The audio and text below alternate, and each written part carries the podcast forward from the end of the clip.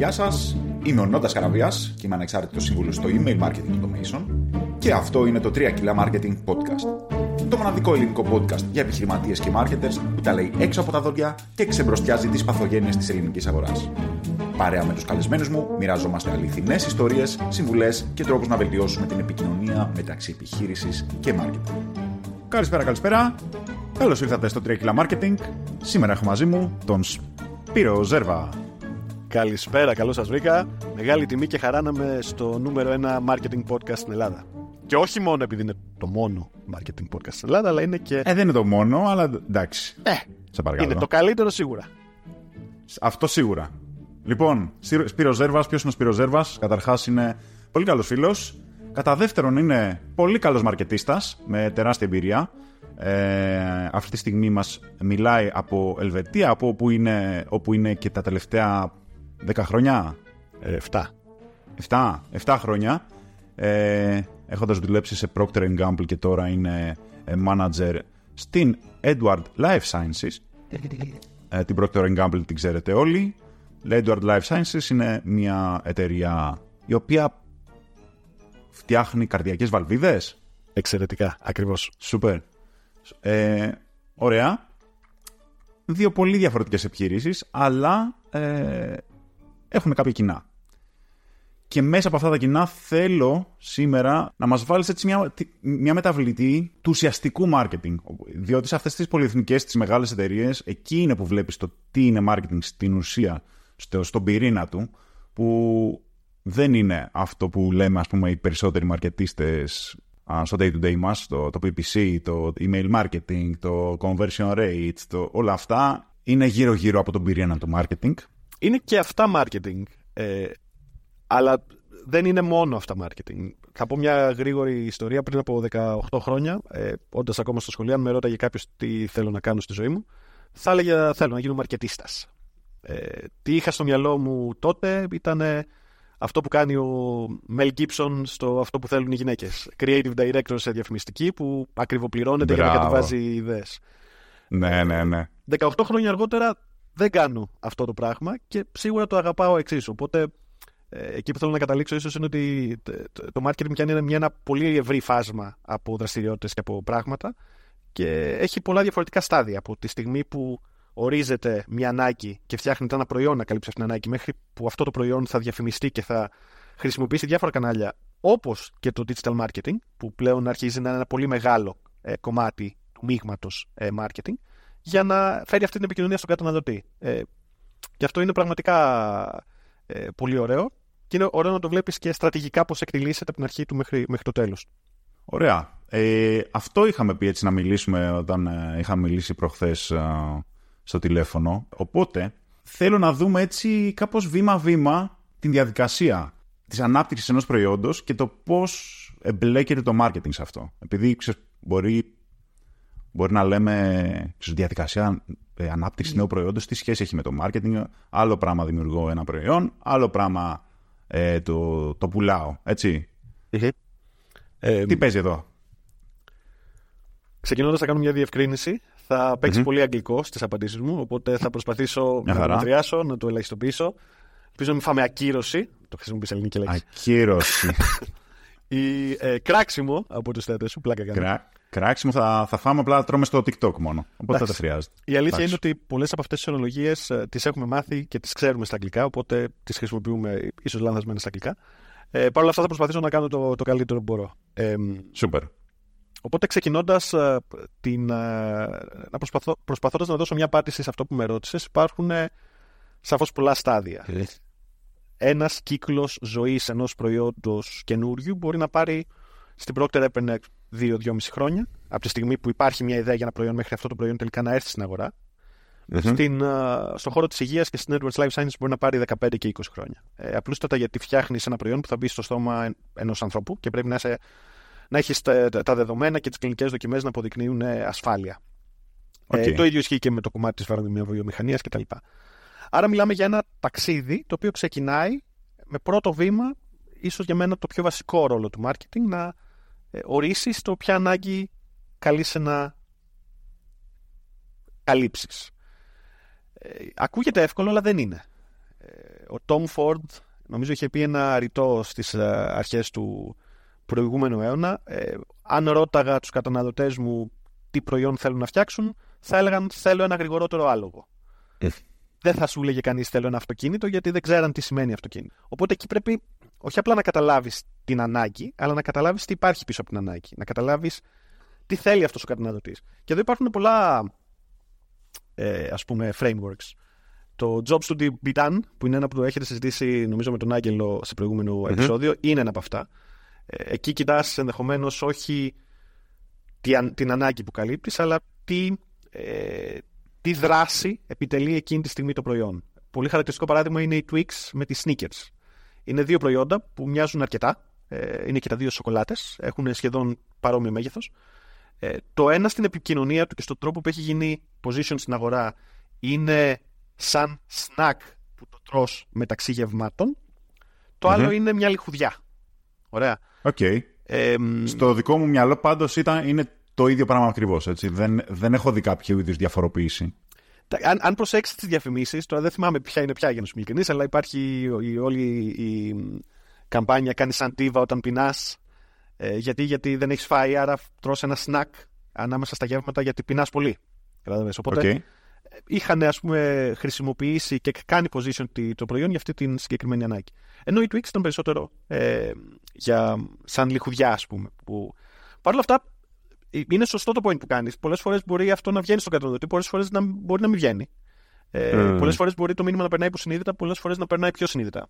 Ε, νομίζω πάντως για να, για να κλείσουμε το πρώτο βήμα για μένα και το βασικότερο, είναι σημαντικό να, να ξεχωρίσεις ποια είναι η ανάγκη. Και αν αυτή η ανάγκη είναι αρκετά μεγάλη, ε, βγάζει νόημα, ε, πώς το λένε, χρηματοοικονομικά να την καλύψεις. Ε, και αν αυτή η ανάγκη θα φέρει κάτι καινούριο.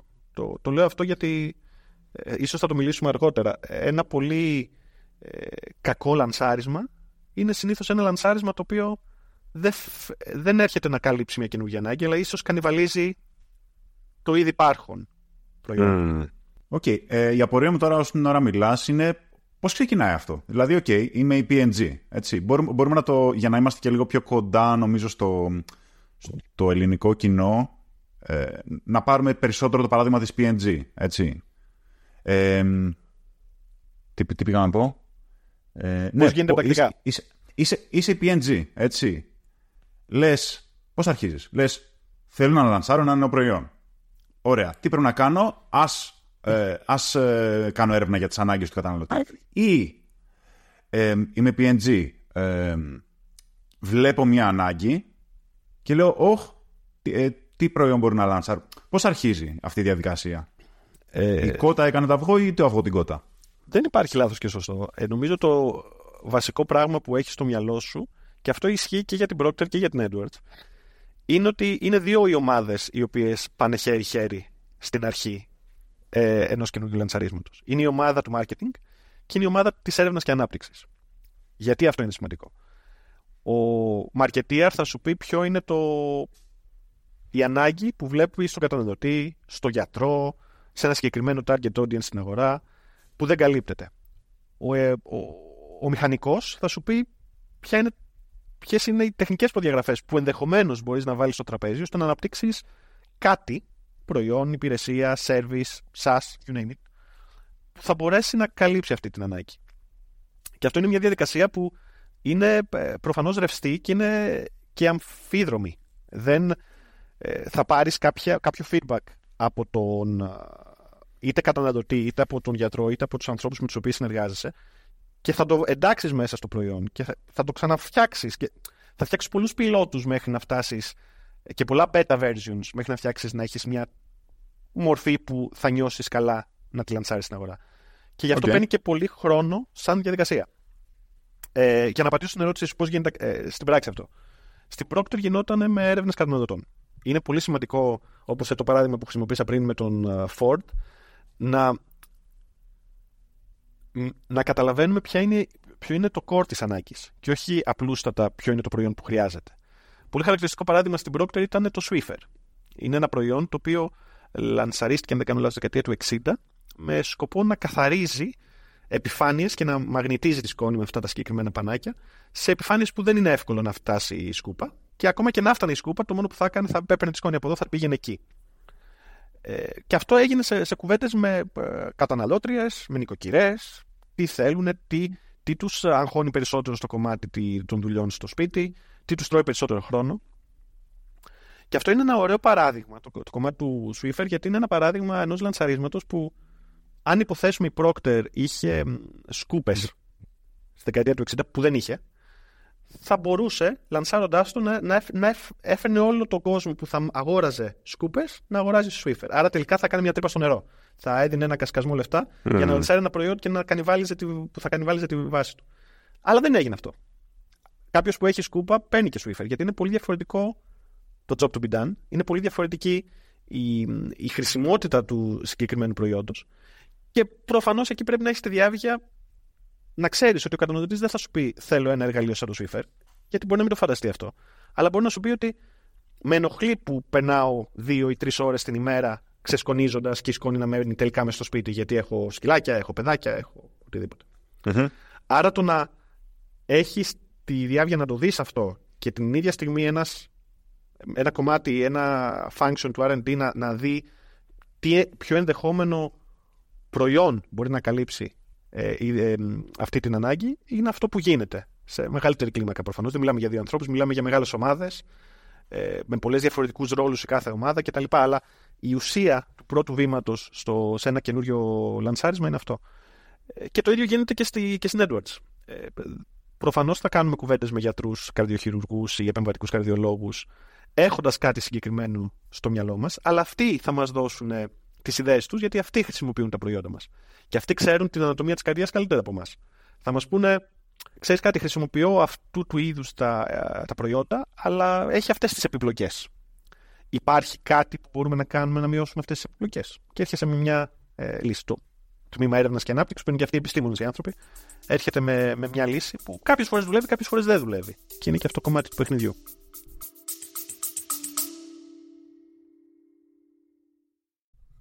και ένα μικρό διάλειμμα για διαφημίσεις. Θες να αυξήσεις το ROI των διαφημίσεών σου. Θες να αυξήσεις το conversion rate του κατάστηματό σου. Έχεις βαρεθεί να κυνηγά να βρεις νέους πελάτες με ads που γίνονται όλο και πιο ακριβά. Έχεις αστεία ποσοστά στα email open rates σου. Σου τα πετάνε όλα στα spam. Έχεις email addresses, αλλά δεν έχεις άλλα στοιχεία και δεν ξέρεις τι να τις κάνεις.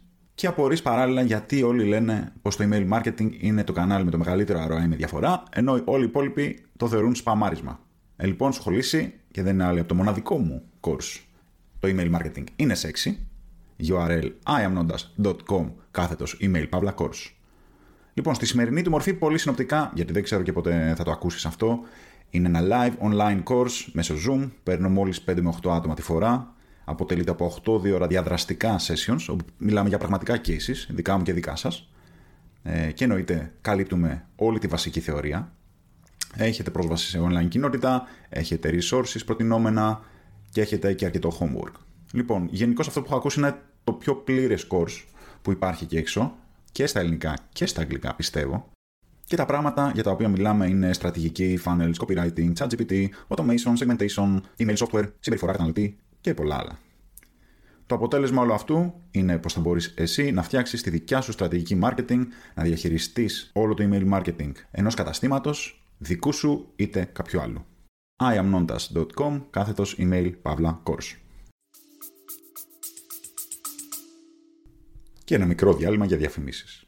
Θες να αυξήσεις το ROI των διαφημίσεών σου; Θες να αυξήσεις το conversion rate του κατάστηματός σου; Έχεις βαρεθεί να κοιναγιάς να βρεις νέους πελάτες με ads που γίνονται όλο και πιο ακριβά; Έχεις αστεία ποσοστά στα email open rates σου; Σου τα πετάνε όλα στα spam; Έχεις email addresses αλλά δεν έχεις άλλα στοιχεία και δεν ξέρεις τι να τις κάνεις; Και απορείς παράλληλα γιατί όλοι λένε πως το email marketing είναι το κανάλι με το μεγαλύτερο ROI με διαφορά, ενώ όλοι οι υπόλοιποι το θεωρούν σπαμάρισμα. Ε, λοιπόν, σχολήσει και δεν είναι άλλη από το μοναδικό μου course. Το email marketing είναι sexy. URL iamnondas.com κάθετος email pavla course. Λοιπόν, στη σημερινή του μορφή, πολύ συνοπτικά, γιατί δεν ξέρω και πότε θα το ακούσεις αυτό, είναι ένα live online course μέσω Zoom. Παίρνω μόλις 5 με 8 άτομα τη φορά αποτελείται από 8 ώρα διαδραστικά sessions, όπου μιλάμε για πραγματικά cases, δικά μου και δικά σας, ε, και εννοείται καλύπτουμε όλη τη βασική θεωρία. Έχετε πρόσβαση σε online κοινότητα, έχετε resources προτινόμενα και έχετε και αρκετό homework. Λοιπόν, γενικώς αυτό που έχω ακούσει είναι το πιο πλήρες course που υπάρχει και έξω και στα ελληνικά και στα αγγλικά πιστεύω. Και τα πράγματα για τα οποία μιλάμε είναι στρατηγική, funnels, copywriting, chat GPT, automation, segmentation, email software, συμπεριφορά καταναλωτή και πολλά άλλα. Το αποτέλεσμα όλου αυτού είναι πως θα μπορείς εσύ να φτιάξεις τη δικιά σου στρατηγική marketing, να διαχειριστείς όλο το email marketing ενός καταστήματος, δικού σου είτε κάποιου άλλου. iamnondas.com κάθετος email παύλα course.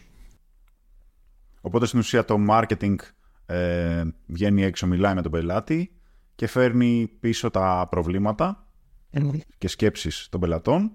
Ε, βγαίνουν κάποια insights, κάποια ποιοτικά insights, τα οποία μπορεί το τμήμα έρευνας και ανάπτυξης να το, να το, χρησιμοποιήσεις για, να το χρησιμοποιήσουν για να κάνουν, πώς λέγεται, conceptualize, ένα, ένα νέο προϊόν. Εσύ το είπες, εγώ δεν, δεν, δεν τη χρησιμοποίησα αυτή τη λέξη. ε, conceptualize, δεν ξέρω. Ε, okay. Είναι πολύ σωστό αυτό που ακριβώς. Οκ, okay, οπότε αυτό είναι το πρώτο βήμα που βοηθάει το marketing στο, στο προϊόν. Ποιο είναι το δεύτερο βήμα όπου το marketing έρχεται; Νομίζω το δεύτερο βήμα μετά από αυτό είναι να ορίσεις τα ποιοτικά χαρακτηριστικά του, του προϊόντος. Τα ποιοτικά ή τα ποσοτικά ή τα τεχνικά. Εξαρτάται γιατί μιλάμε. Και το λέω αυτό γιατί και την είχαμε αυτή την κουβέντα. Τι σημαίνει product marketing και τι σημαίνει brand marketing στο τέλος της ημέρας. Για ε, πες μας γιατί... Ε, η απάντηση είναι... κάποια κενά. Η απάντηση είναι στον ορισμό.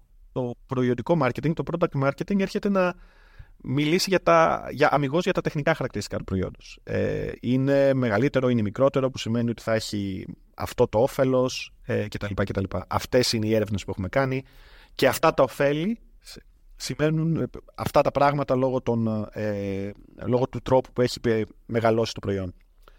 Στο κομμάτι του brand marketing η ουσία είναι διαφορετική. Δεν μιλάς μόνο για το προϊόν αυτό καθε αυτό, μιλάς για τη φιλοσοφία του. Δεν χρησιμοποιώ, ίσως να έχω χρησιμοποιήσει ε, προϊόντα DAV, αλλά για μένα το DAV είναι ένα προϊόν, ένα brand της ε, Unilever. Είναι ένα προϊόν το οποίο σου βγάζει στοργή, σου βγάζει ε, φροντίδα, σου βγάζει ε, μια αποδοχή στις γυναίκες, όλες του επικοινωνίες είναι πολλές διαφορετικού ε, τύπου ε, σωματότυποι γυναικών αυτό είναι το brand. Δεν έχει να κάνει με το προϊόν αυτό καθεαυτό. Ή μπορεί και να έχει. Δηλαδή, μπορεί όντως κάποια τεχνικά χαρακτηριστικά που έχουν οι κρέμες DAV να είναι απαλότερες για το δέρμα. Αλλά η ουσία δεν είναι εκεί. Η ουσία είναι ότι η Unilever, όπως και η Procter, όπως και άλλες εταιρείες, έχουν ε, επιλέξει να στέκονται στη μάρκα και στο προϊόν, αλλά κυρίως στη μάρκα. Και όχι στο προϊόν αυτό καθεαυτό. Χαρακτηριστικό παράδειγμα εδώ επίσης είναι και οι αυτοκινητοβιομηχανίες. Ε, θα αγοράσεις μια Ferrari ή μια Mercedes όχι απλά και μόνο λόγω της τελικής ταχύτητας που έχει, όχι απλά και μόνο των τεχνικών χαρακτηριστικών που έχει, όχι απλά και μόνο ε, του χρώματος που μπορεί να, να έχει. Ε, θα, ε. θα, θα, θα πάρεις ένα αυτοκίνητο και για την εικόνα που βγάζει αυτό το αυτοκίνητο και για την εικόνα που θα σε κάνει εσένα που το χρησιμοποιείς να έχεις έχοντας αυτό το αυτοκίνητο. Αυτό είναι brand marketing. Το προϊόντικό marketing έχει να κάνει με, με το, το, προϊόν αυτό καθε αυτό. Με νοιάζει αν δουλεύει. Με, με νοιάζει ποια είναι τα χαρακτηριστικά του. Με νοιάζει αν αυτό που λέει το κάνει και το κάνει καλά. Αυτό περιμένεις από ένα φάρμακο. Δεν, δεν σε νοιάζει να έχει μια ουσία και μια φιλοσοφία που να είναι λίγο πιο παιχνιδιάρικη, λίγο πιο ε, διαφορετική, που να σου ταιριάζει στα, στα values που έχεις σαν καταναλωτής. Ψάχνεις okay. ένα προϊόν να σε κάνει καλά. Οπότε... Όπως και να έχει όμως, αυτό είναι, είναι και τα δύο marketing. Δηλαδή, δηλαδή πέρα από το Οκ, okay, μας έκανες αυτό το διαχωρισμό, αλλά πέρα από το παιχνίδι με τις λέξεις, καταλαβαίνουμε. Ε, ένα πιο χρηστικό προϊόν, ένα πιο περίπλοκο προϊόν, το κάνουμε product marketing και όχι brand marketing. Διαφοροποιεί αυτό κάτι γενικώς; Διαφοροποιεί δηλαδή... πολλά πράγματα. Ε, υπάρχουν εταιρείες που έχουν product managers και υπάρχουν εταιρείες που έχουν brand managers. Ε, απλούστατα γιατί επιλέγουν τον τρόπο που απευθύνονται και που στοχεύουν και που κάνουν position τελικά το προϊόν ή την υπηρεσία τους στην αγορά να έχει μια συγκεκριμένη φιλοσοφία. Ε, πάλι παράδειγμα. Ένας product marketer, αυτό που θα, αν έχει ένα προϊόν το οποίο βασίζεται στον χώρο της υγείας, χρησιμοποιώ αυτό το παράδειγμα, ε, και θέλει να, να, να, απαντήσει στην ερώτηση πώς μπορώ να. Ποιες είναι οι, ε, οι προκλήσεις που έρχομαι να καλύψω σαν marketing manager του συγκεκριμένου προϊόντος, πρέπει να με μάθουν οι γιατροί, γιατί οι γιατροί δεν με ξέρουν. τη συγκεκριμένη ειδικότητα. Ωραία. Τι χρειάζονται για να πιστούν οι γιατροί, χρειάζονται ε, δεδομένα από κλινικές δοκιμές. Ωραία. Σε τι μορφή, σε κλινικά summaries τα οποία επί να απλοποιούν τα, τα ωφέλη του προϊόντος. Ωραία. Πού θα το διαθέσω αυτό το προϊόν, σε ποιες χώρες, αν, κάνεις, αν έχεις ε, ας πούμε ε, regional ε, ρόλο. Σε, και μέσα στις, στις χώρες σε ποια νοσοκομεία; Υπάρχουν κάποια νοσοκομεία που έχουν περισσότερο, ε, είναι περισσότερο ε, υπέρ της καινοτομίας από άλλα; Όλο αυτό είναι marketing. Ε, mm. Για κάποιον που δεν το ξέρει μπορεί να πει ότι αυτό κάνει ένας business leader, αλλά marketing είναι. Το να ορίσεις αυτό που λέγαμε τα πολύ, τα πολύ βασικά του marketing, place, price, promotion και product, είναι αυτό. Ποιο είναι το προϊόν σου, πού θα το διαθέσεις, με ποιον τρόπο, με ποια τιμή. Οπότε ε, σε ένα περιβάλλον marketing αυτό είναι λίγο περισσότερο στο, στον πυρήνα του τι γίνεται. Στο brand marketing, εκτός από αυτά, φτιάχνεις και ένα μεγάλο κομμάτι που σχετίζεται με την επικοινωνία. Εγώ έφτιαξα ένα, όντας μια εταιρεία που φτιάχνω ε, σαμπουάν, ε, έχω ένα σαμπουάν που λέγεται Head Shoulders, είναι ένα προϊόν το οποίο είχα δουλέψει στην Procter, το οποίο είναι ένα προϊόν κατά της πιτηρίδα. Ωραία. Κάνω μια έρευνα καταναλωτή και βλέπω ότι υπάρχουν πολλές γυναίκες με πιτηρίδα που δεν χρησιμοποιούν το προϊόν γιατί το θεωρούν πολύ, ε, πολύ ε, κακό με το κεφάλι. Είναι πολύ harsh. Οπότε σου λέει, εγώ τα έχω βάψει τα μαλλιά μου, δεν θέλω να χρησιμοποιήσω ένα προϊόν το οποίο θα μου, θα μου θύρει τη λάμψη. Αυτό είναι ένα insight. Ωραία δουλεύεις με το RD και με φτιάχνεις ένα προϊόν το οποίο είναι πολύ καλό στην καταπολέμηση της πιτρίδας και την ίδια στιγμή προστατεύει τη λάμψη των μαλλιών. Αν υποθέσουμε ότι μιλάμε για ε, βαμμένα μαλλιά. Mm. Πώς θα το φέρεις αυτό στη ζωή, Πώς θα πείσεις ένα καταναλωτικό κοινό που έχει μια πολύ συγκεκριμένη εικόνα για τον brand σου, ότι ξέρεις κάτι υπάρχει και αυτό; Θέλει καμπάνια, θέλει μια καινούργια επικοινωνία, θέλει ένα καινούργιο διαφημιστικό. Και μετά φτάνοντας στα δικά σου τα χωράφια, θέλει και ένα μείγμα ε, προϊόντικής προώθησης ε, που μπορεί να είναι digital, μπορεί να είναι τηλεόραση, μπορεί να είναι TikTok, μπορεί να είναι programmatic advertising, μπορεί να είναι Instagram. Πράγματα τα οποία επί μπορούν να δώσουν στον marketeer το χώρο και στο agency και το χρόνο να πιάσει όσο πιο καλά μπορεί αυτό το καταναλωτικό κοινό και να το πείσει. Mm. Άρα εδώ μιλάμε για δύο πράγματα. Το what και το how. Τι επικοινωνία θα πω για να πείσω τον καταναλωτή μου και με ποιον τρόπο θα το κάνω ώστε αυτό να γίνει ε, κατανοητό και τελικά να επιτελέσει το σκορπό του. Ωραία. Πάμε στο what. Πώς το καθορίζεις το what; Το τι θα πεις. Αυτό είναι μια πολύ ε, δημιουργική άσκηση. Ε, και λέω δημιουργική άσκηση γιατί εξαρτάται αν μιλάμε για ένα παγκόσμιο λαντσάρισμα ή για ένα ε, λανσάρισμα που γίνεται σε επίπεδο Ευρώπης, είτε για λανσάρισμα που γίνεται σε επίπεδο χώρας. Και λέω αυτό γιατί συνήθως όταν ε, κάνεις ένα λανσάρισμα στην αγορά, φέρνει ένα προϊόν το οποίο κάπως έχει φτιαχτεί και πρέπει εσύ να βρεις τρόπο να το φέρεις στην αγορά. Αν σχεδιάζεις από την αρχή ένα προϊόν, έχεις μεγαλύτερη ε, ευκαιρία και μεγαλύτερη ευελιξία να κάνεις κάτι. Mm. Οπότε ξεκινώντας από αυτό, η διαδικασία έχει ως εξής. Μπορείς, ε, Παρεμπιπτόντως, μπορείς να δίνεις και αληθινά παραδείγματα από προϊόντα που έχεις δουλέψει έτσι, για να το κάνουμε λίγο πιο ναι, ναι, ναι. Πολύ ε, παράδειγμα πάλι σχετικά με το, το Head Shoulders που δούλευα στην, στην Procter. Ε, αναπτύξα, είχαμε αναπτύξει ένα προϊόν το οποίο βασιζόταν στη λογική ότι είναι μια σειρά για άντρες και αντίστοιχα μια σειρά για γυναίκες. Το λέμε αυτό γιατί ανάλογα με τη χώρα είχαμε δει ότι το Head Shoulders είναι ένα προϊόν που στις περισσότερες χώρες ορίζεται σαν αντρικό ή μερικώς αντρικό, ενώ η πιτηρίδα, ας πούμε, είναι ένα κάτι το οποίο προφανώς χτυπάει πολύ κόσμο και γυναίκες, το 50% του πληθυσμού. Ε, Παρ' όλα αυτά υπάρχει αυτό το perception από την αγορά ότι είναι μόνο αντρικό προϊόν. Οπότε το να αναπτύξουμε ένα προϊόν το οποίο θα έλεγε αυτό είναι μόνο για άντρες, γιατί έχω ορίσει τις ανάγκες ενός άντρα που έχει πιτηρίδα και εκτός από πιτηρίδα έχει και αυτά τα συμπτώματα και έχω ορίσει τις ανάγκες που έχει και μια γυναίκα που έχει πιτηρίδα και εκτός από αυτά θέλει και λάμψη στα μαλλιά της και θέλει και άλλα πράγματα που δεν της τα παρέχει. Και φτιάχνω δύο διαφορετικές σειρές προϊόντων για να καλύψω αυτές τις δύο ανάγκες. Αυτό ήταν το προϊόν. Και πήγαμε στην, ε, σε ένα δημιουργικό πρακτορείο, σε ένα creative agency στο Λονδίνο να κάνουμε το, το brief. Ε, το brief ήταν ένα πολύ διαδραστικό, μια πολύ διαδραστική άσκηση. Τι θέλουμε να κάνουμε, τι ακριβώς προσπαθούμε. Ποιο είναι το human insight. Αυτό είναι, ξέρεις, νομίζω ότι είναι εύκολο να το πεις, αλλά τελικά καταλήγει να είναι το πιο δύσκολο. Τι συμβαίνει στο πιο μυαλό του καταναλωτή. Ε, Συνήθως ξεκινάει από ένα. Για μένα αυτό είναι σημαντικό, αλλά αυτή τη στιγμή δεν υπάρχει κά- κάποιο προϊόν που να καλύπτει πλήρως αυτό που θέλω, για αυτόν και για αυτόν και για αυτόν τον λόγο. Έχοντας αυτό το statement, μπορείς να καταλάβεις τι θες να πεις. Και με βάση αυτό γίνεται μια πολύ δημιουργική άσκηση που παίρνει πολύ χρόνο, πολλά, ε, πολλές κουβέντες με δημιουργικούς ανθρώπους για να καταλά, καταλήξεις σε μια ιδέα και αυτή η ιδέα να γίνει ένα διαφημιστικό, να γίνει ε, ένα ε, toolbox όπως λέγαμε που μετά θα χρησιμοποιηθεί για όλα τα κανάλια που θα επιλέξεις να έχεις που είναι το κομμάτι του how. παραδειγμα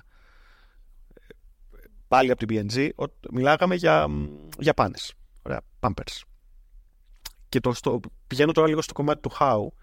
Ε, οι πάνες είναι ένα προϊόν που πού θα το... Σε ποιους θες να μιλήσεις, ποιο είναι το target audience σου; Στα μωράκια. Σίγουρα δεν είναι τα μωρά γιατί ακόμα και να ξέρουν τα μωρά τι θέλουν, τι δεν τους αρέσει, δεν μπορούν να στο πούν και σίγουρα δεν μπορούν να πάνε να ψωνίσουν από το σούπερ μάρκετ. Okay. Ε, οπότε απευθύνεται στους γονείς. Για δεκάδες ε, χρόνια, για δεκαετίες, είχαμε επί διαφημίσεις που, που παίζανε prime time στη τηλεόραση. Prime time σημαίνει πιο βασική ζώνη. Που όλοι οι περισσότεροι τηλεθεατές είναι μπροστά από την τηλεόραση. Αυτή τη διαφήμιση, αν παίζαμε μια διαφήμιση στου Pampers, θα την έβλεπα εγώ που έχω δύο παιδάκια και που είμαι δυνητικό αγοραστής, θα την έβλεπες όμως και εσύ. Που δεν έχεις παιδιά, από όσο ξέρω τουλάχιστον, δεν ξέρω αν μου πει κάτι. Ούτε και εγώ ξέρω, δεν είμαι σίγουρος. Ωραία. Α, αυτό, αν, αν κάποιος προσπαθούσε να δει το δικό σου viewership σαν αν δούλεψε ή όχι, κάποιος που θα κοίταγε ε, ενδεχομένως λίγο πιο κοντόφθαλμα τι θα γίνει στις πωλήσεις του επόμενου μήνα ή διμήνου ή τριμήνου, θα λέγει ότι το viewership του, του Νόντα ήταν μάλλον άχρηστο, πήγε στα σκουπίδια. Mm-hmm. Αν ο Νόντας όμως έχει σκοπό μετά από 1,5 χρόνο να κάνει παιδί ή κάνει παιδί και το Pampers μαζί με τα άλλα 2-3 brands έρθει στο μυαλό του σαν τα πρώτα brands που, έχεις, που σκέφτεται, top of mind mm-hmm. awareness, και αυτό δημιουργεί ένα consideration mm-hmm. set, που όταν θα πας μπροστά στο σούπερ μάρκετ, στο ράφι, θα πεις αυτό είναι το προϊόν, γιατί έχω δει χαρούμενα μωράκια στη διαφήμιση, οπότε ε, πρέπει να κάνει καλά τη δουλειά του. Ε, οπότε είναι επίσης δύσκολο το να ορισεις και, το, και το return on investment της, της καμπάνιας, αλλά σίγουρα έχει σημασία σε αυτό το στάδιο να ορίσεις ποια θα είναι όλα τα πράγματα που θα βάλεις στη φαρέτρα σου, ώστε η επικοινωνία να φτάσει στα αυτιά, στα μάτια του δυνητικού καταναλωτή σου. Ε, τώρα, ήταν, αυτό είναι μια από τις ε, βασικές μου απορίες που ήθελα να σε ρωτήσω για το attribution. Δηλαδή, στην ουσία, πώς αποδίδεις ε, πωλήσεις ή επιτυχία σε μια συγκεκριμένη καμπάνια. Σε ένα συγκεκριμένο σε ένα τμήμα marketing; Ε, ξεκίνησα με απόφθεγμα, θα συνεχίσω με απόφθεγμα. Ο Ogilvy νομίζω το είχε πει. Έχεις έρθει προετοιμασμένο. Ε, μα, ναι. ε, όταν με ρωτάνε πιο. Ε, όχι, δεν το είχε πει έτσι. Είχε πει το 50% του marketing spending που κάνω πάει στα σκουπίδια. Είναι ναι. χαμένα λεφτά. Το θέμα είναι ότι δεν ξέρω να διαχωρίσω ποιο είναι αυτό το 50%. Ε, και αυτό νομίζω απαντάται με, τη, με το παράδειγμα που σου έδωσα πριν. Ότι μπορεί να κάνεις κάτι με ένα σκοπό και τελικά εξαρτάται πώς θες να το δεις. Θες να το δεις ναι. μακροπρόθεσμα ή βραχυπρόθεσμα. Θες... Αλλά πριν από αυτό, ποιο είναι το, το objective που έχεις. Δηλαδή, ακόμη και να το πάμε πιο τεχνικά στο digital marketing. Mm-hmm. Έχεις το view ε, το CPM, click by 1000 impressions. Έχεις το CPC, το click. Ε, ε, το cost per click. Cost per click, σωστά, ναι. Το, click, κόστος ανά click. Ε, και έχεις και το CPA, το cost per acquisition. Υπάρχουν και άλλες μορφές. Αλλά αυτά τα τρία πράγματα σε βοηθούν ίσως να καταλάβεις ποιο είναι το objective που θέλω εγώ να, ε, να κάνω deliver. Θέλω να με δουν όλοι. Ε. Αυτό είναι cost per viewership. Θες να έχεις όσα περισσότερα impressions γίνεται. Yeah. Θέλω να. Άρα, εκεί με, ε, το objective της καμπάνιας είναι awareness. Θέλω σε έξι μήνες ένα προϊόν που είναι καινούριο να το μάθουν και οι πέτρες.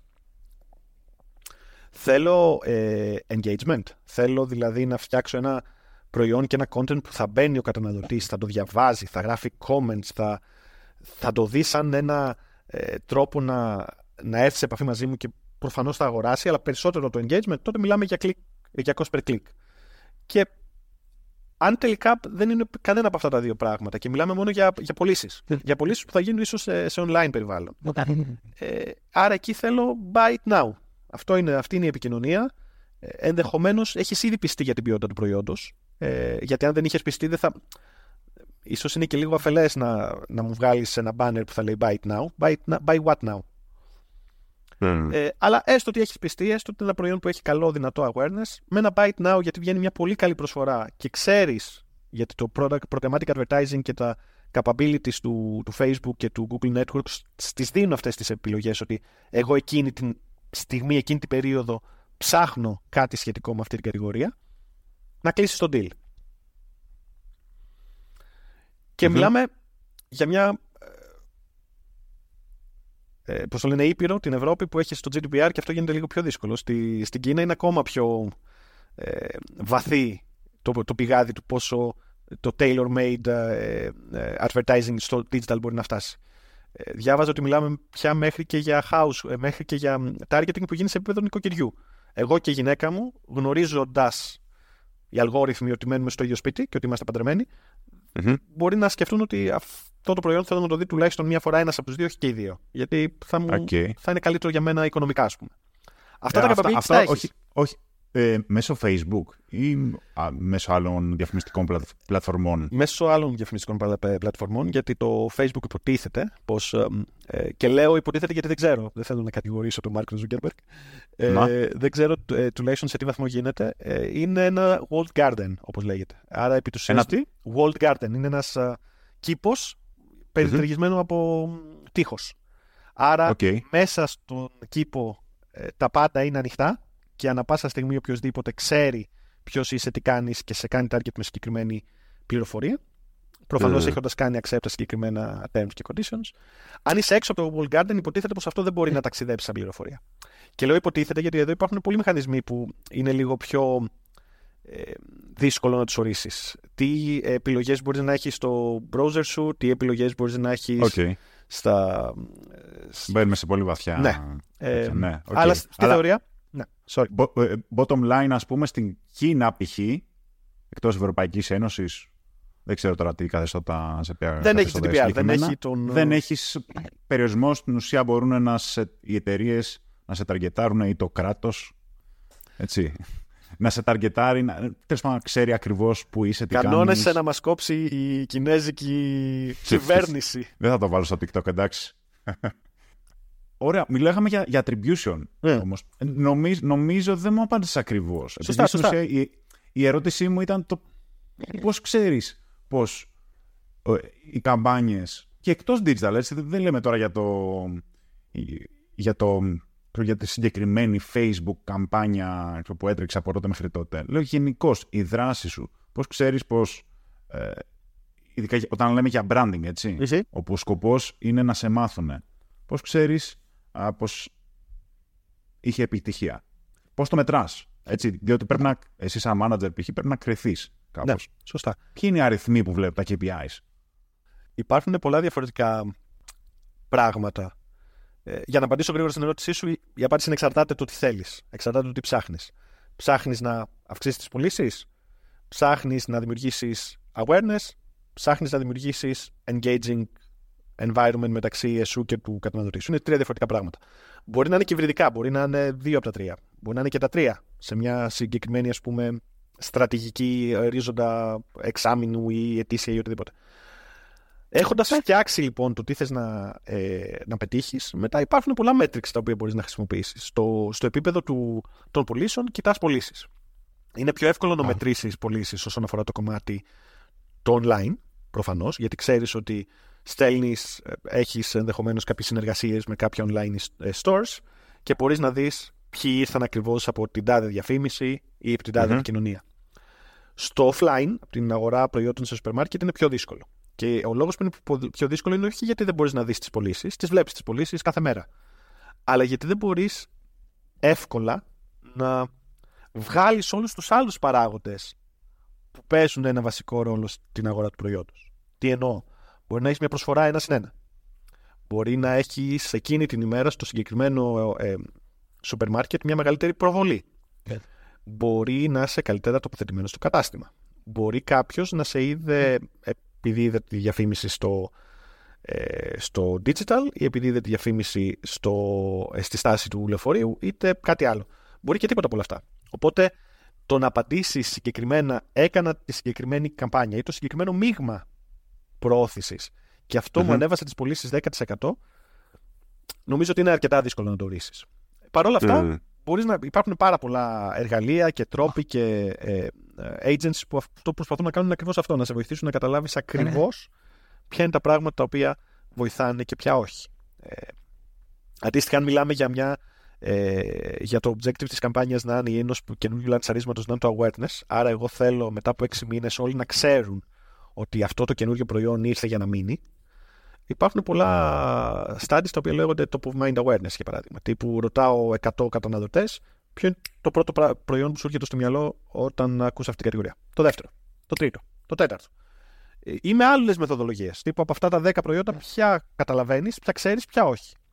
Ναι. Οπότε με, διάφο, με διαφορετικού τύπου ερωτήσεις καταλαβαίνεις τύπου αν η, το objective μου στην προκειμένη περίπτωση είναι ο κόσμος να με μάθει και να με ξέρει και να με κάνει πολλές φορές σημαντικό. Associate με αυτό που θέλω εγώ να με κάνει.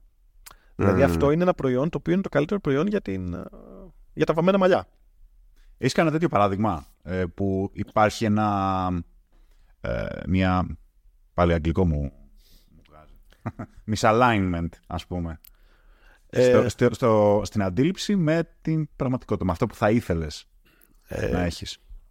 Είναι από, από, την, από ένα πολύ διαφορετικό industry. Νομίζω το είχε κάνει η Honda, αν δεν κάνω λάθος. Honda. Ναι, ναι.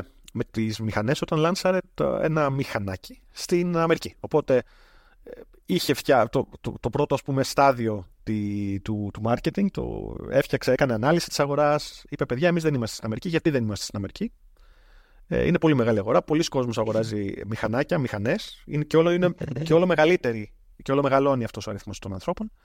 Πρέπει να μπούμε στην αγορά. Ε, οπότε λάνσαραν το, ένα μικρό μοτοποδήλατο, Honda, τώρα δεν θυμάμαι ακριβώς δεκαετία, ίσως ήταν δεκαετία 80-90. Mm-hmm. Μετά από δύο χρόνια ήταν έτοιμοι να το σταματήσουν το λανσάρισμα γιατί πήγε άπατο. Δεν, το, δεν, δεν προχώρησε καθόλου. Ε. Γιατί δεν προχώρησε καθόλου, Γιατί η Αμερική είναι μια αγορά η οποία η αγορά τουλάχιστον μέχρι τότε πρόσταζε πολύ μεγάλες μηχανές ε, για ταξίδι. Και εγώ αυτό σκέφτηκα. Harley. Ναι. Ε, οπότε... το ποδήλατο τώρα στη Σαχανής σε Μεγαλούπολη, ήταν τέτοια δεν. Οπότε τι έρχεσαι και μου λαντσάρει κάτι το οποίο είναι διαφορετικό. Οπότε εκεί κάνανε ένα, μια ανατροφοδότηση. Γιατί είναι διαφορετικό; Είναι διαφορετικό γιατί δεν είναι για τα Route 66 και έτσι μεγάλες αποστάσεις και να το πάρεις και να τρέξεις στην έρημο της Νεβάδας. Είναι mm-hmm. χρηστικό για τη Νέα Υόρκη. Γιατί για μεγάλες πόλεις που δεν μπορείς να παρκάρεις και που έχοντα ένα μοδοποδήλατο, αν είσαι νέος που δουλεύεις μέσα στο κέντρο της πόλης και μένεις μέσα στο κέντρο της πόλης, είναι πλέον το, το πλέον κατάλληλο πράγμα να κάνεις. Εκεί συνειδητοποίησαν ότι ενώ μιλάμε για ένα προϊόν που εντάξει, δεν είναι το ίδιο με το ποδήλατο με μια Harley προφανώς, αλλά είναι ενδεχομένως μια, ίδια, μια παρόμοια κατηγορία. Το job to be done, η ανάγκη η οποία καλύπτεται ήταν διαφορετική. Στη μία θέση ένα μεγάλο, μια, ένα μεγάλο μηχάνημα που θα σε βοηθήσει να πας μεγάλες αποστάσεις με τους φίλους σου, να κάψεις πολύ, να, είναι, να έχει μεγάλα λάστιχα, να είναι πιο ασφαλές και να πουλήσεις και λίγο μούρι γιατί είναι μεγάλο. Ε, στην άλλη θέση, ένα, προϊόν, ένα προϊόν με το ποδήλατο που θα είναι μικρό, θα καίει λίγο, θα είναι εύκολο να το παρκάρεις, θα είναι φθηνό, θα μπορεί να το αγοράσει ένας φοιτητής ή ένας άνθρωπος που μόλις έχει ξεκινήσει να δουλεύει στη Νέα Υόρκη. Άρα ξε... κάνανε relaunch το προϊόν με πολύ διαφορετική επικοινωνία. Ενώ το προϊόν ήταν το ίδιο. Mm-hmm. Εκεί που στην αρχή η επικοινωνία ήταν μια, δεν, δεν, δεν, τη θυμάμαι, αλλά μια μηχανή πάρτε την, αυτά είναι τα benefits. Μετά ήταν τύπου ε, για εσάς που ζείτε, ζείτε μέσα στην πόλη, αυτά είναι τα ωφέλη του να έχεις ένα μοτοποδήλατο. Άρα ναι. αλλάζεις όλο το κομμάτι του positioning. Το οποίο πάει, πάει στα, στα αρχέτυπα. Ποιο είναι το target group, ποια είναι η ανάγκη, ποιο είναι το προϊόν που καλείται να καλύψει αυτή την ανάγκη. Αν περιμένεις με ένα μοτοποδήλατο Honda να καλύψεις ε, την ανάγκη ενός ε, Hellagel, μάλλον κάτι δεν κάνει σωστά. Ναι, ναι, ναι.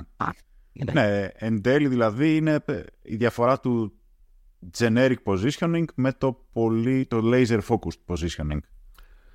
Που, και αυτό είναι φάσμα. Γιατί το πολύ laser focused positioning μπορεί να, να σε οδηγήσει σε πολύ νης αγορές και τελικά εσύ να καλύψεις 10 καταναλωτές, οι 10 ασθενείς, αν φτιάχνεις ένα καινούριο ιατρικό προϊόν.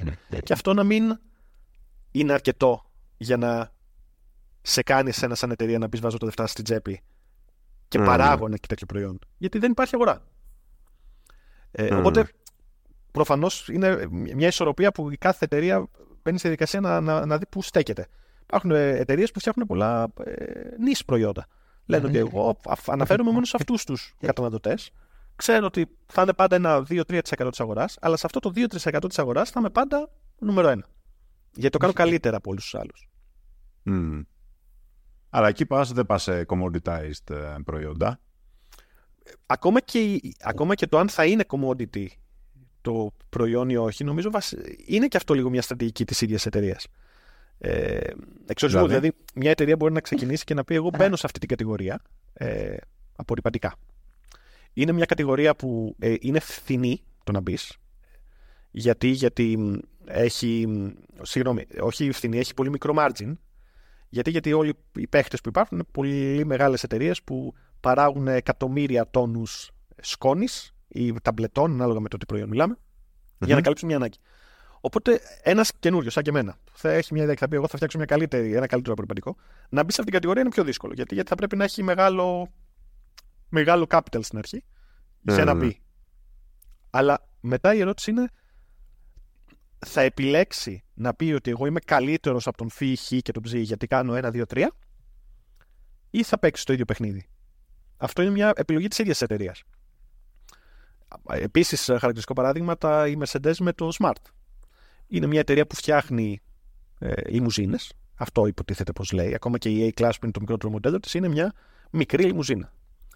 Ε, και είδε μια ανάγκη στο, να, στο ότι υπάρχει πολλοί κόσμος που δεν καλύπτεται ε, από, τα, από τα προϊόντα που υπάρχουν στην αγορά και θέλουν προϊόντα που είναι εύκολο να παρκαριστούν, αλλά την ίδια στιγμή είναι και λίγο παιχνιδιάρικα, λίγο διαφορετικά. Και έφτιαξε το Smart. Δεν, δεν ήταν Mercedes, ήταν Smart, ήταν άλλη εταιρεία. Ε, okay. Και μπήκε εκεί, ήταν ένα πολύ συγκεκριμένο νης. Συνεχίζει να το έχει μέχρι και τώρα.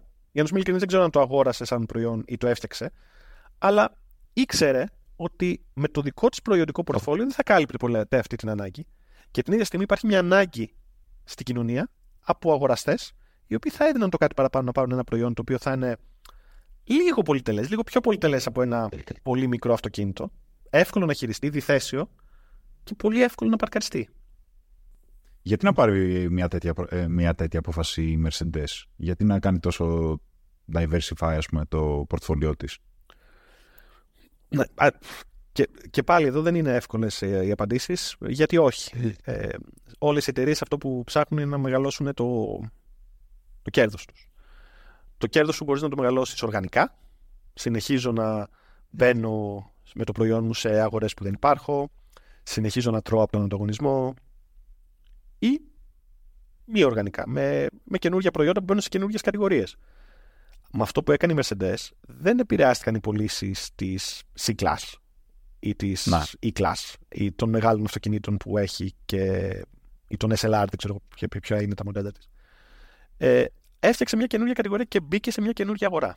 Και αυτό ήρθε όλο και προσθέθηκε στις πωλήσεις. Mm. Και το οποίο θα είχε πάει άπατο, φαντάζομαι, άμα δεν είχε γίνει από το brand Smart και είχε γίνει Ακριβώς. από το brand Mercedes. Ακριβώς. Γιατί μετά θα είχαν. Ε, ε, είναι με, με, την ίδια λογική που λειτουργεί το price decoy. Ε, τύπου έχεις μια ακόμα επιλογή και αυτό σε καταλήγει να, να χάνεις λίγο το, το benchmark. Ε, αν εγώ θέλω το μικρότερο Mercedes, θα έπαιρνα την A-Class. Τώρα θα πάω να πάρω στο Smart. Άρα οι πωλήσεις της A-Class θα μειωθούν. Θα κανιβαλίσει την βάση μου. Ενώ φτιάχνοντας ένα προϊόν το οποίο έρχεται να καλύψει μια πολύ διαφορετική ανάγκη. Καλά. Δεν νομίζω να είναι θέμα κανιβαλισμού. Ναι. Δεν νομίζω να είναι θέμα κανιβαλισμού τόσο όσο σου ε, σου γαμάει την εικόνα του brand πολύ απλά. Σωστό, σωστό. σωστό. Είναι Δεν μπορεί τώρα μια A-Class να είναι στην ίδια, στο ίδιο website δίπλα-δίπλα με ένα μικρό σμαρτάκι. Ε, κάνεις, ε, δημιουργείς ε, μπέρδεμα στο μυαλό του καταναλωτή. Πολύ σωστό. ξέρει εν τέλει τι, είναι, τι, τι, τι παίρνω. Ε, χάνει λίγο από το class της η Mercedes. Ακριβώς. Οπότε αυτό νομίζω κλείνοντας ίσως με μια μεγάλη κουβέντα το δεύτερο κομμάτι είναι η λογική του να, να ορίσεις το προϊόν και να ορίσεις στη λογική του brand marketing και την επικοινωνία. Ε, και μετά φτάνουμε στο τρίτο βήμα Ε, Και για μένα εξίσου σημαντικό, με την έννοια ότι είναι τελικά αυτό που θα δει ο καταναλωτής, ή ο χρήστης, ή ο γιατρός, ή οποιοδήποτε stakeholder, ε, που έχει να κάνει με το πώς όλο αυτό έρχεται στη ζωή. Το πώς αυτό έρχεται στη ζωή σημαίνει ε, το τελικό κομμάτι επικοινωνίας, τι θες να πεις τελικά και πώς καταλήγεις αυτό το πράγμα να το λες, που είναι περισσότερο το what, αλλά και πιο σημαντικά πώς θα το κάνεις. Ποια είναι τα κανάλια που θα χρησιμοποιήσεις ώστε αυτό το προϊόν να έρθει στην αγορά. Και το, το how, στην προκειμένη περίπτωση, έχει δύο μεταβλητές. Έχει τη μεταβλητή που σχετίζεται με, το, με τα κανάλια διανομής, με, με το distribution, με, το, με, το, ε, με την τιμολογιακή πολιτική που θα επιλέξεις να έχεις, ε, ανά χώρα, ανά πόλη, ανά τύπο πελάτη ή οτιδήποτε. Και υπάρχει και μια δεύτερη μεταβλητή που είναι ποια κανάλια θα χρησιμοποιήσεις για να έρθει αυτή η επικοινωνία στα αυτιά και στα μάτια του καταναλωτή. Που είναι ό,τι συζητήσαμε επί ουσίας digital marketing, print advertising, programmatic. Είναι πολλά διαφορετικά πράγματα ε, και δεν είναι μόνο ένα από αυτά. Δηλαδή υπάρχει ολόκληρη επιστήμη γύρω από το κομμάτι του, των media agencies που προσπαθούν να βρουν καλύτερους και καλύτερους και καλύτερους τρόπους να μην δουν μόνο το όφελος από μια συγκεκριμένη καμπάνια στην τηλεόραση, αλλά ίσως το σωρευτικό όφελος από μια καμπάνια που βγαίνει στην τηλεόραση, με μια διαφορετική μορφή βγαίνει στο digital, με μια διαφορετική μορφή έρχεται σε ένα περιοδικό και με μια διαφορετική μορφή πάει μέσα στο κατάστημα. Ε, πολύ πρωτόλιο στάδιο και πολύ αρχικό, γιατί είναι όλα αυτά τα, όλοι αυτοί οι περιορισμοί που είπαμε πριν, ότι δεν είναι εύκολο να, mm. να φύγεις μέσα από τα όρια του κάθε ε, μέσου. Ε, στην Κίνα μπορεί να είναι, γιατί στην Κίνα ζούμε, αρχίζουμε να βλέπουμε σκηνικά Minority Report περνάς και με βάση το location που έχεις στο κινητό σου, ένα outdoor που μπορεί να είναι μπροστά σου, σου στέλνει ένα συγκεκριμένο μήνυμα που είναι μόνο για σένα. Ταινία επιστημονική φαντασία. Αλλά αυτό για να γίνει, στην Ευρώπη θα πρέπει επί πολλές πολλές εταιρείες να. Ε, Καταρχάς το νομικό πλαίσιο να αλλάξει.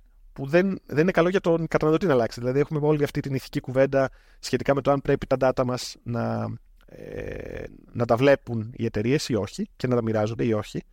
Γιατί που μπορεί να οδηγήσει αυτό, μεγάλη ερώτηση, και ειδικά στα πλαίσια της τεχνητής νοημοσύνης. Οπότε, ναι, δύσκολη ερώτηση να απαντηθεί και αυτή. Αλλά νομίζω σε, σε πρώτη φάση απαντήσαμε ναι. το, τη μεγάλη εικόνα σε σχέση με τα στάδια ενός καινούριου ναι. προϊόντος ή υπηρεσίας. Ωραία. Σε σχέση με το, με το mix, το επικοινωνιακό mix ε, των καναλιών που θα χρησιμοποιείτε, πώς το αποφασίζετε αυτό; δηλαδή, πώς θα αποφασίζεις Χρήστη, τόσα θα επενδύσω στην τηλεόραση, τόσα θα επενδύσω στο, ξέρω, σε sales, σε PR, σε digital; Όσον αφορά τα καταναλωτικά αγαθά, η απάντηση σε αυτό έρχεται πάλι απαντώντας στην αρχική ερώτηση. Τι θες να πετύχεις. Θέλω να με δει ε, τουλάχιστον ένα 4% παραπάνω κόσμος και να μάθει για μένα από ό,τι πέρυσι. Και υπάρχουν τρόποι να, να το ορίσεις ενδεχομένως και να το μετρήσεις αυτό. Θέλω οι πωλήσεις μου να αυξηθούν κατά 2% σε σχέση με πέρυσι. Θέλω να μπω, να κάνω penetration όπως λέγεται, σε 1% περισσότερα χέρια καταναλωτών σε σχέση με πέρυσι. Να σε διακόψω.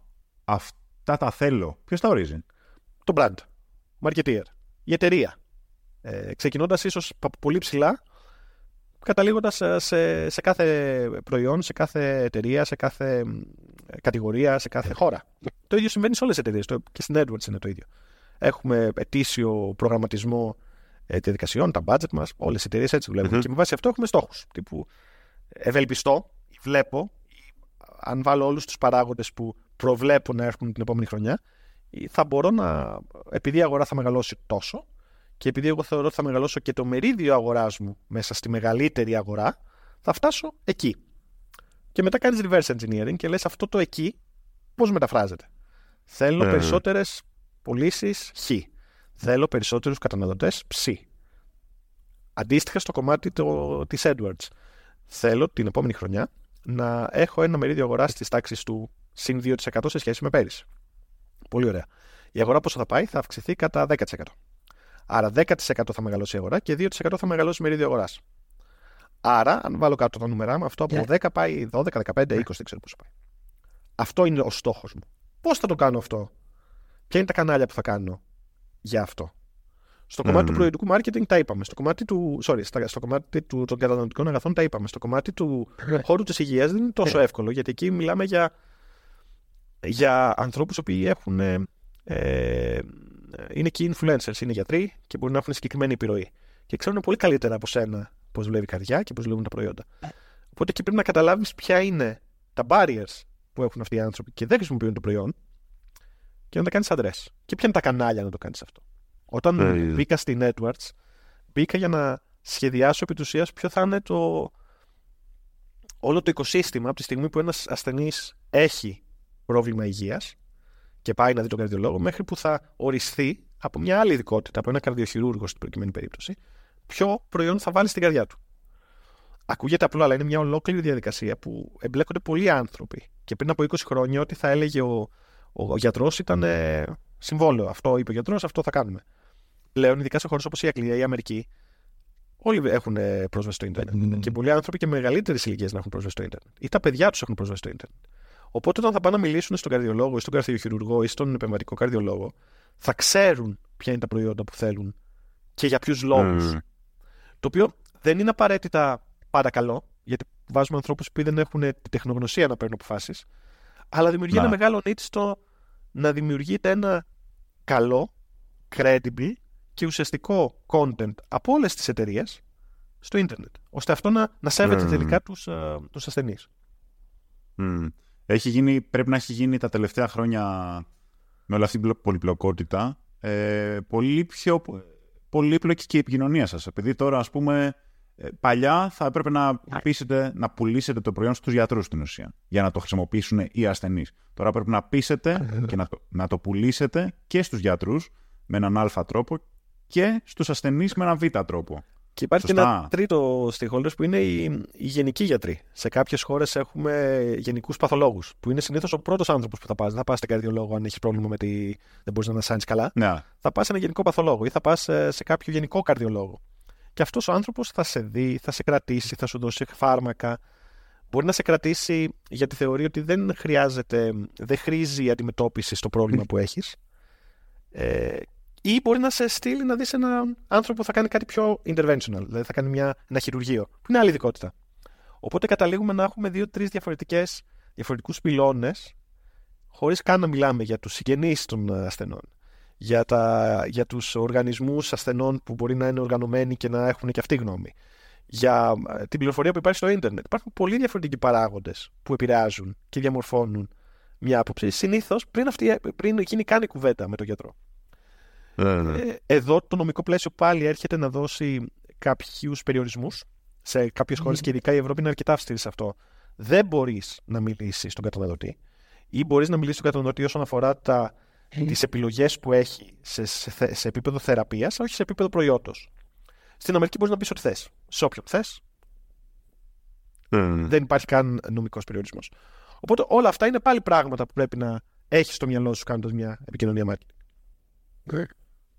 Λοιπόν, τώρα όσο μιλάς, εγώ σκέφτομαι πως το να είσαι σε, στο, το industry του health, στη βιομηχανία της υγείας, ε, το να είσαι μαρκετίστας, τη βιομηχανία της υγείας στην Ευρώπη, παίζει να είναι το NBA του marketing. Ε; Ισχύει. Δηλαδή έχεις, έχεις regulations, έχεις B2B, έχεις B2C, έχεις άλλους να παίρνουν αποφάσεις, ε, άλλους influencers όπως συγγενείς, γενικοί γιατροί, άλλος να σου συνταγογραφεί ε, ό,τι είναι να, να βάλεις μέσα στο σώμα σου. Ε, παίζει να είναι ό,τι πιο ε, advanced υπάρχει. Είναι. Νομίζω ότι είναι αρκετά advanced με την έννοια ότι για όλους αυτούς τους λόγους που είπες καλύπτει πολλά ναι. skills, πολλές διαφορετικές δεξιότητες. Για μένα δεν έχει το κομμάτι του ε, brand building που έχει ε, που είχε στην προκειμένη περίπτωση από την εμπειρία μου μπορώ να σου πω η, η Procter που είναι λίγο πιο αν θες ποιοτικό και λιγότερο ποσοτικό αλλά την ίδια στιγμή καταλαβαίνεις ότι έχει και αυτό τη σημασία του. Δηλαδή ότι για παράδειγμα mm. στη δεκαετία του 90 λέγαμε τις, πάμπερ, λέγαμε τις Pampers, είδες, λέγαμε τις πάνες Pampers ή τις πάνες Babylina ε, ή τα, τα παπούτσια τα αθλητικά Sportex Ε, αυτό ήταν μεγάλα ε, ή το αντιπηρετικό σαν Ultrex. Ε, αυτό ήταν μεγάλες επιτυχίες διαφημιστικές ε, και μαρκετινίστικες και brand related ε, των εταιριών αυτών. Γιατί κατάφεραν να ορίσουν το προ, prototype, το πρωτότυπο της κατηγορίας. Και όλοι ξέραν ότι θα πάρουν αυτό το προϊόν, που το προϊόν ήταν και κατηγορία. Και μπορεί να υπήρχαν και άλλα προϊόντα και να έπαιρνες και άλλα προϊόντα, αλλά εγώ τα Sportex ξέρω και Sportex θα τα λέω. Υπήρχε, υπήρχε brand Sportex, δεν, δεν ξέρω καθόλου την ιστορία. Μπορεί να λέω βλακίες, αλλά ε, νομίζω. Ελληνικά παπούτσια Sportex. Δεν ξέρω, δεν ξέρω, να το ψάξουμε. Αλλά νομίζω ότι ήταν ε, μάρκα προϊόντος.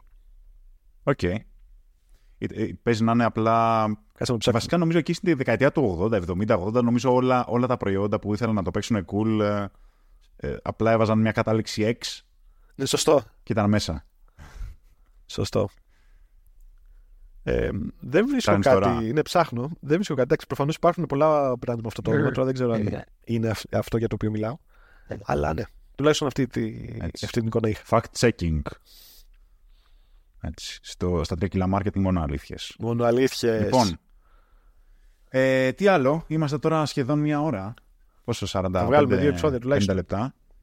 Ε, τι, τι, τι άλλο δεν σε έχω ρωτήσει, ε, πού ήμασταν; Ήμασταν στο, στο όλο το κομμάτι του. Μιλήσαμε για marketing και το τι κάνει γενικώς. Μιλήσαμε για προϊόντικό versus brand marketing. Μιλήσαμε για όλα τα στάδια ε, που περνάει ένα καινούργιο προϊόν που θέλουμε να λανσάρουμε, είτε είναι προϊόν είτε είναι υπηρεσία στην, στην αγορά. Ε, μιλήσαμε για positioning, και αυτό σημαντικό, ε, και το πώς ορίζεις ένα συγκεκριμένο, μια συγκεκριμένη κατηγορία που θες να καλύψεις με ένα προϊόν σου. Ε, τι δεν είπαμε. Τι, ε, εσύ θα μου πεις, εσύ τι άλλο θέλεις. Ωραία. Ωραία. Θέλω να μου πεις, επειδή έχουμε και ε, αρκετό κοινό από τους ακροατές δουλεύουν σε agencies, έχουν σχέση με agencies, έχουν δουλέψει σε agencies, έχουν συνεργαστεί με agencies.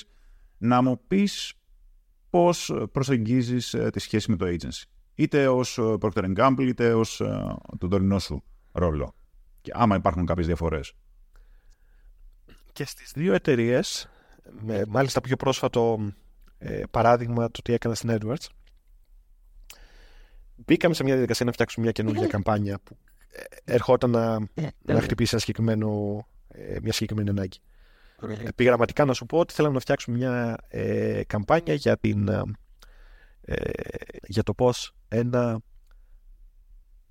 μια κατηγορία προϊόντος, μια καινούργια θεραπεία ε, εξυπηρετεί συγκεκριμένο ωφέλη το οποίο προοριζόταν για γενικούς καρδιολόγους. Άρα δεν ήταν ο τελικός ε, πίσω στην κουβέντα που είπαμε. Δεν ήταν ο γιατρός που θα έπαιρνε την απόφαση και δεν ήταν και ο ασθενής. Ήταν ένας ενδιάμεσος κρίκος, ας πούμε. Και σε αυτό το brief ήταν να φτιάξουμε κάτι πολύ, πολύ emotional. Και χρησιμοποιώντας κάτι το οποίο είναι βασικό trend στο χώρο της υγείας, CGI ε, videos, ε, τα οποία είναι πολύ ακριβά, αλλά την ίδια στιγμή σου έρχονται και με έναν πιο ας πούμε μαγευτικό παιχνιδιάρικο τρόπο να, να σου πούν μια ιστορία στις περιπτώσεις των σε θεμάτων υγείας δεν είναι πάντα ευχάριστη. Με έναν τρόπο που θα αγγίξει στην προκειμένη περίπτωση στους γενικούς καρδιολόγους ώστε να καταλάβουν ότι κάνοντας αυτό το πράγμα εκεί που θα μπορούσαν να κάνουν κάτι άλλο θα έχετε συγκεκριμένα ωφέλη για τον, ε, για τον ασθενή. Ε, αυτή η καμπάνια ε, μπριφαρίστηκε σε, ένα, ε, σε μια διαφημιστική με έδρα τον Λονδίνο και υπήρχαν και το συγκεκριμένο agency, ας πούμε, δεν είχε μόνο το κομμάτι της δημιουργικότητας, έκανε και όλο το κομμάτι του media management, του digital advertising, του email marketing. Είχε ένα ναι. πολύ ευρύ ρόλο. Ε, websites, ε, SEO optimization, τα πάντα. Η καμπάνια τελικά, συνολικά και με τα αποτελέσματα που έφερε, πήρε ε, χάλκινο βραβείο στο, στο Cannes Lions. Ε, το οποίο θεωρείται Ούτε μια... καν σημαίνιο. Ούτε καν σημαίνιο. Μας φάγανε τα κυκλώματα νόντα. Ε, που θεωρείται μεγάλη διάκριση όμως, yeah. Ναι. αν, αν καλώς σκεφτείς, για μια ε, εταιρεία που τουλάχιστον μέχρι τότε δεν είχε κάνει άλλο, άλλη καμπάνια σαν κι αυτή. Ε, που σημαίνει ότι το αποτελέσματος ήταν καλή όχι μόνο δημιουργικά, αλλά ε, έφερε και τα αποτελέσματα που περιμέναμε σε, σε θέμα πωλήσεων. Γιατί στο λέω αυτά, Γιατί για μένα ήταν σημαντικό στην κουβέντα με το agency να ξεκαθαρίσουμε ποιος είναι ο business σκοπός. Είναι εύκολο όταν δεν υπάρχει business στόχος γιατί μιλάμε για πολύ δημιουργικούς ανθρώπους. Να ξετυλίξουμε τις ιδέες μας και να κάνουμε brainstorming και να καταλήξουμε σε ιδέες που μπορεί να είναι πολύ, πολύ ωραίες, πολύ disturbing, πολύ disturbing με την έννοια, όχι ενοχλητικές, με την έννοια που θα το δεις και θα σου μείνει. Disruptive, mm-hmm. ίσως είναι σωστό, πιο σωστή mm-hmm. η έννοια. Ε, αλλά τελικά να, είναι πολύ κλασικό. Βλέπεις μια διαφήμιση και λες: Αχ, τη θυμάσαι αυτή τη διαφήμιση που έγινε αυτό και αυτό και αυτό. Τι διαφήμιζε, δεν θυμάμαι. Δεν είναι πολύ χαρακτηριστικό. Ε, άρα είναι σημαντικό για μένα στην αρχική κουβέντα με το, με το agency να είναι ξεκάθαρη η στόχη της εταιρείας. Όχι μόνο οι στόχοι της επικοινωνίας. Τα business objectives και όχι μόνο τα communication objectives. Αυτό το κάνω γιατί θέλω περισσότεροι καρδιολόγοι να μιλήσουν για, την, για τον τύπο προϊόντος μας. Και θα το μετρήσω έτσι και έτσι και έτσι. Και αυτό να οδηγήσει σε αύξηση πωλήσεων. Αυτό είναι το brief μου. Το, το communication objective είναι να τους κάνω να νιώσουν συναισθηματικά κοντά με την κατάσταση που έχει ο ασθενής. Ναι. Αυτά είναι το objective. Αυτό είναι... Και ελάτε να δουλέψουμε μαζί. Μαζί. Αυτό είναι ένα άλλο κομμάτι που πρέπει να, να γίνεται. Για μένα πάντα ένα agency είναι ε, ίσως μια, ένα extension της, της ομάδας μου. Δεν είναι μόνο οι άνθρωποι που δουλεύουν mm. στο, στη μάρκα ή στο προϊόν. Είναι και το agency που συνδράμει με τον τρόπο τους στο να έρθει μια καινούργια ιδέα. Και αυτή η κομμάτι της ομάδας σου είναι τελικά. Είναι όντως στην πράξη έτσι. Το, το έχεις δει, είναι ένα τεράστιο challenge να το, το agency να γίνει πιο involved στην κατάσταση, να σε καταλάβουν, να, να σε πονέσουν σαν εταιρεία δεν ε, είναι εύκολο να γίνει και μπορώ να σου πω ότι δεν το κάνουν και πολύ. Ε, Αλλά νομίζω ότι όταν γίνεται, στην πράξη δουλεύει. Και δουλεύει γιατί βλέπεις mm. ανθρώπους που. Εντάξει, τώρα κάποιος να πονέσει τον brand σου είναι και λίγο μεγάλη κουβέντα. Εντάξει, ε, business κάνουμε, όλοι σε εταιρείες δουλεύουμε, δεν, ε, δεν είναι ούτε η οικογένειά μας, ούτε είναι. Ξέρεις, το να πεις ότι κάνω το έξτρα μίλι ε, για μια άλλη εταιρεία δεν είναι και εύκολο. Αλλά το να τους βάλεις, να βάλεις το, ε, το πρακτορείο, τη διαφημιστική, το digital agency μέσα στην κουβέντα του τι θες να πετύχεις ε, και να εμπιστευτείς. Γιατί πολλές φορές θα, θα έχεις έναν έξυπνο που θα σου πει θα κάνουμε αυτό και αυτό και αυτό και θα πεις δεν τα κάνω αυτά ή δεν τα έχουμε κάνει ποτέ ή θέλει μια αμφίροπη επικοινωνία. Ε, πρέπει κάποιες φορές να εμπιστεύεσαι, κάποιες φορές να, να ξεκαθαρίζεις και να κρατάς την κουβέντα, να μην φύγεις σε, σε άλλα νερά ε, και να, και να πάει κάπου αλλού από αυτό που έχεις στο μυαλό σου. Γι' αυτό είναι πολύ ξεκάθαρο. Για μένα το πιο σημαντικό πράγμα στη σχέση μεταξύ ενό μιας mm. εταιρείας και ενός agency είναι το brief. Όσο πιο ξεκάθαρος είσαι μέσα από το brief του τι θέλεις να πετύχεις, τόσο πιο πιθανό να πάρεις αποτελέσματα που θα είναι πολύ κοντά σε αυτό που θες και σε αυτό που χρειάζεται το προϊόν σου ή η υπηρεσία σου. Υποθέτω εδώ για να το λες αυτό, μιλάς από εμπειρία, γιατί έχεις και κακές εμπειρίες όπου δεν έγινε αυτό. Ε, θες να μας μιλήσεις για αυτές; Προφανώς υπάρχουν και κακές εμπειρίες. Δεν έχω κάτι που να μου έρχεται έτσι στο μυαλό, αλλά νομίζω ότι το να ξεκινήσεις μια κουβέντα που δεν είναι ξεκάθαρο το τι θες να γίνει και να στείλεις ένα brief στο οποίο δεν είναι ξεκάθαρο το τι ζητάς, θα πάρεις πίσω το pitch ενός agency μετά από δύο-τρεις μήνες που πολλά παιδιά θα έχουν κάτσει και θα έχουν στύψει τα μυαλά τους να, να καταλήξουν κάπου και να έχουν ένα προσχέδιο ενός πλάνου και θα το δεις και θα πεις παιδιά εγώ αυτό δεν είναι αυτό που ζήτησα και εκεί θα καταλήξεις να κοιτάτε το brief και να συνειδητοποιήσει ότι τελικά μπορεί να είχαν και δίκιο ε, και εγώ αν το ναι. διάβαζα ναι. χωρίς να ξέρω το background μπορεί ναι, να ναι. κατέληγα να κάνω κάτι σε αυτήν την περιοχή. Είναι πολύ σημαντικό το, το, με το brief. Στην, ε, στο case της, ε, του μεγάλου αλσανιζερισμάτων ε, είχαμε ε, διαπραγμάτευση με το agency το τι θα πρέπει να είναι το brief. Γιατί σκέφτομαι ότι μπορεί να είναι μια καμπάνια που μπορεί να στοιχήσει πολλά λεφτά και να λανσαριστείς σε όλες τις χώρες της Ευρώπης. Και είναι, είναι πολλά πράγματα που πρέπει να, να, να, να, ληφθούν. Και να είμαστε σε meeting με το agency και να του λες: Θα πεις αυτό, αυτό και αυτό. Και να σου πει: Όχι, δεν θα πεις αυτό και αυτό και αυτό. Γιατί αν πεις αυτό και αυτό και αυτό, θα καταλάβουμε αυτό. Και να γίνεται μια μεγάλη κουβέντα σε σχέση με το ποιο πρέπει, τελικά θα πρέπει να είναι το brief. Το οποίο θα πάρουν μετά και θα το δουλέψουν. Δηλαδή μιλούσατε με το agency σχετικά με το πώς να τους δώσετε brief. Ναι. Πολύ μέτα μου ακούγεται αυτό. Και σε επίπεδο δημιουργικό ε, έχει νόημα γιατί μετά προχωράς στο production και δεν είναι εύκολο να πεις αυτό δεν μ' αρέσει. Θα σου πει κάτσε ρε φίλε γιατί δεν σ' αρέσει αφού μου είπες ότι αυτό είναι το brief. Και αν πάρω ναι, εγώ το ναι, brief ναι. έτσι όπως το λες πρέπει να κάνουμε ένα, δύο, τρία και η ιδέα είναι αυτή. Αχ, παίζουμε παραδείγματα. Είναι, είναι ωραία αυτά. Αυτά είναι τα. Ε... τα για να καταλα... Δηλαδή στο θεωρητικό το καταλαβαίνω. Αλλά ουσιαστικά θα το καταλάβω όταν ακούς ποιες είναι οι συζητήσεις που γίνονται. Ε, δεν μου έρχεται κάτι στο μυαλό και μιλάμε για πιο συγκεκριμένες, συγκεκριμένα πράγματα. Δηλαδή μπορεί, εντάξει, όχι ένα κόμμα, αλλά μια, μια διαφορετική πρόταση να καταλήγει να ζητάς από το agency κάτι διαφορετικό. Ή να το ζητάς, να του ανοίγει το, το χώρο, να το δει από μια διαφορετική οπτική γωνία. Πρέπει να δούμε συγκεκριμένα παραδείγματα και ίσως αυτό είναι μια κουβέντα για άλλο επεισόδιο, αλλά ε, συμβαίνει. Συμβαίνει. Δηλαδή, πολλές φορές. Ε, παράδειγμα, ίσως είναι το Axe. Το Axe ήταν ένα προϊόν που πάντα στην. είναι προϊόν της Unilever, που πάντα στην επικοινωνία του είχε τον uh, Γκίκουλα ή τον μέτριο να, εμφανισιακά ε, έφηβο ή λίγο μεγαλύτερο από έφηβο, ο οποίος με το που έβαζε Axe έβγαιναν και τα κορίτσια πέφτανε από τον ουρανό και ήταν άγγελοι κτλ. Και, και είχε για πολλά χρόνια χτίσει αυτή την εικόνα και καταλήγει λανθασμένα για μένα να, να κάνει μια, ένα μπριφάρισμα ώστε να πάει την επικοινωνία σε λίγο πιο φρέσκο, λίγο πιο μάτσο αντρικό πρότυπο. Μάλλον επειδή κάποιος τους είπε ότι αυτό είναι το, το ε, ένας τρόπος να, να γίνει. Και καταλήξαν να κάνουν μια καμπάνια που δεν ήταν άξ. Εκεί δεν φταίει η διαφημιστική. Δεν ήρθε η διαφημιστική με την ιδέα. Αυτό ξεκίνησε από το briefing. Κάποιος είπε πρέπει να ανανεώσουμε το brand. Πρέπει το brand να ανανεωθεί και να μην γίνει ο, ο Γκίκουλας που επειδή βάζει άξ έχει όλα τα κορίτσια, αλλά να γίνει ότι πρέπει να είσαι ωραίος άντρας για να βάλει το Max. Ε, δεν ξέρω. Και να. να φτιάξουμε ένα inspirational profile για το, για το brand. Δεν ήμουν εκεί, δεν ξέρω. Απλά σου λέω, λέω ότι φαντάζομαι ότι μπορεί να ειπώθηκε. Οκ. Okay. Ε, ωραία. Λοιπόν, νομίζω, επειδή έχει περάσει κιόλας η ώρα, Νύχτωσε, έχουμε το... Ναι, νύχτωσε, έχουν, έχει αλλάξει το, το πλάνο. Εγώ είμαι με κλειστά ούτως ή άλλως από πριν και τεχνητό φωτισμό. Ε, anyway, λοιπόν, ας το σταματήσουμε εδώ. Το φτάσαμε σε ένα επίπεδο, είπαμε για το λανσάρισμα, είπαμε για τα κανάλια, είπαμε για το positioning, το brand marketing και το product marketing. Είπαμε πολλά πράγματα.